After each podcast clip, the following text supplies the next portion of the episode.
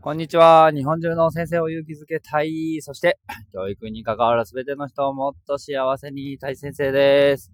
はい。えー、いよいよね、学芸会の練習が始まってきました。で、えー、本格的になってきたんですけれども、なんか僕、その、なんか美術的センスがあんまりなくてですね、まあ小道具とか、大道具とか、えー、作ろうと思うんですけれども、なかなかうまくできないんですよね。で、どうするかっていうと、どんどん人に頼っています。はい。なんかその得意げに言うなよって話なのかもしれないんですけども、えー、例えば、えー、馬小戦、ね、今さ、最遊記の劇をや、ね、やってるんですけど、馬小戦って言ってでっかいうちわが必要なんですけど、なんかどうもできる気がしなかったんですよ。で、って言った時に、じゃあどうしようかなって思ったんですけど、まあ図工のね、専科で入ってくださってる先生がもうめちゃくちゃいつも手先が器用で、日本の作品とか素晴らしいんですよ。で、の先生にすいませんって言ってちょっと場所線作ってもらえないですかねみたいなことを言ったら、まあ、かっこいい場所線をですね、仕上げてくださっていて、もうありがたいな、みたいな感じなんですよね。で、あと衣装も、えー、悟空の衣装とか、三蔵法師の衣装とかも、うわ、どうしようかなと思って、去年とかは割と子供と一緒に作ったりもしたんですけど、あどうも今年ちょっと時間が足りなさそうだと、ね、あった時に、えー、副担の先生にね、どうしようか、つって相談したら、私の友達にね、そういうのすごい好きな子がいるんで、頼んできますよ、とか言っていてくれて、えー、悟空の衣装、そして金庫寺って言って、あの、頭にはめるね、あの、頭を締め付けるやつも、えー、すっごい上手に作ってきてくれたんですよ。ありがてえと思って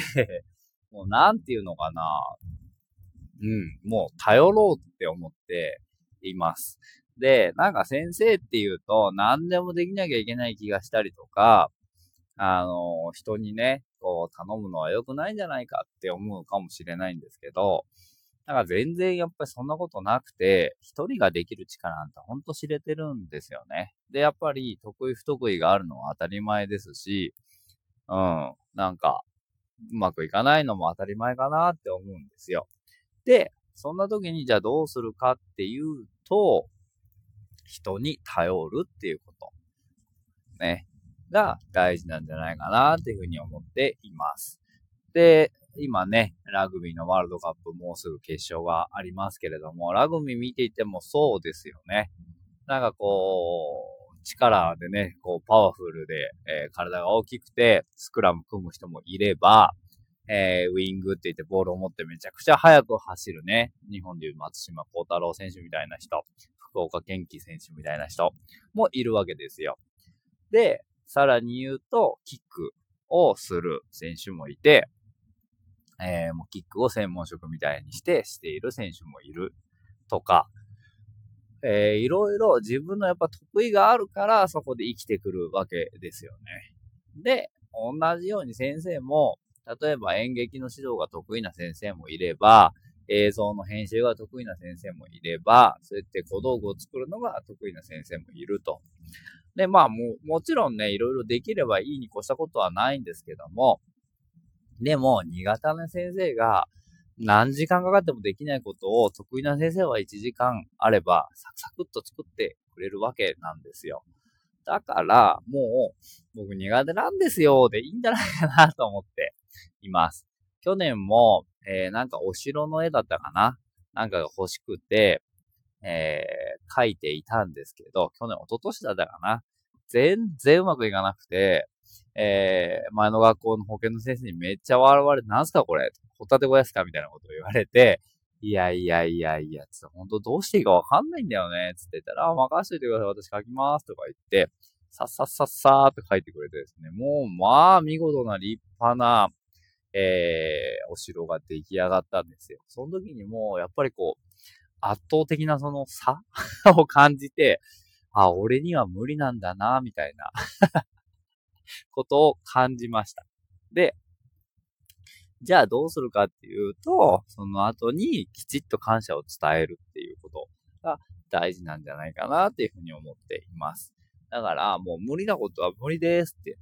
すいませんっつって、誰か助けてって言うと、きっと誰か得意な人が、それぐらいならやれますよ、みたいな感じで助けてくれると思うんですよね。で、今度自分が得意なことが出てきたときは、あ、じゃあ僕がこれやりますねって言ってやるみたいな感じで、どんどんどんどん得意、得意を、えー、苦手なところを埋めてあげていけるっていうことが大事なんじゃないかなってよくね、パズルに例えたりしますけど、自分の出っ張りがある、パズルってデコボコしてるじゃないですか。で、出っ張りの部分が得意部分、凹んでる部分が苦手な部分だとしたら、自分の出っ張りで誰かの苦手な凹んでるところを埋めてあげれば、一個の絵が完成するよって、これクラスでもよく話するんですけど、職員室でも一緒じゃないかなと思っていて、いろんなことが得意な先生たちが集まっているので、得意分野得意分野でカバーをして、苦手なところは誰かに助けてもらうっていうことができると、本当に生産性高く、素早くいろんなことが動いていけるんじゃないかなっていうふうに思っています。だから、全部を一人でやろうとしない。苦手なことは苦手ですっていうふうに素直に言うってことが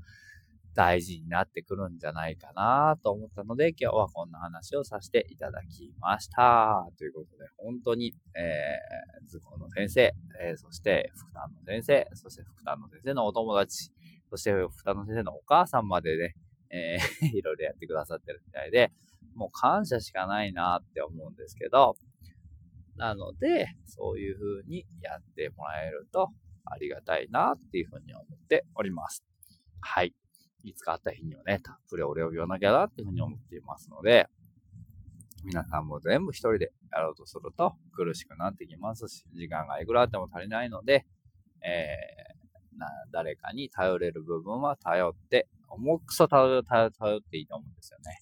というふうに思っております。はい。ということで、えー、劇がね、楽しみになってきましたっていう感じですけれども、まあ、ぼちぼちですけども、やっていけるといいなというふうに思っております。ということで、今日は、えー、頼れるものは頼ろう。人全部一人でやるとしないっていう話をさせていただきました。ということで、えー、はい。明日ね、終わります。See you next time.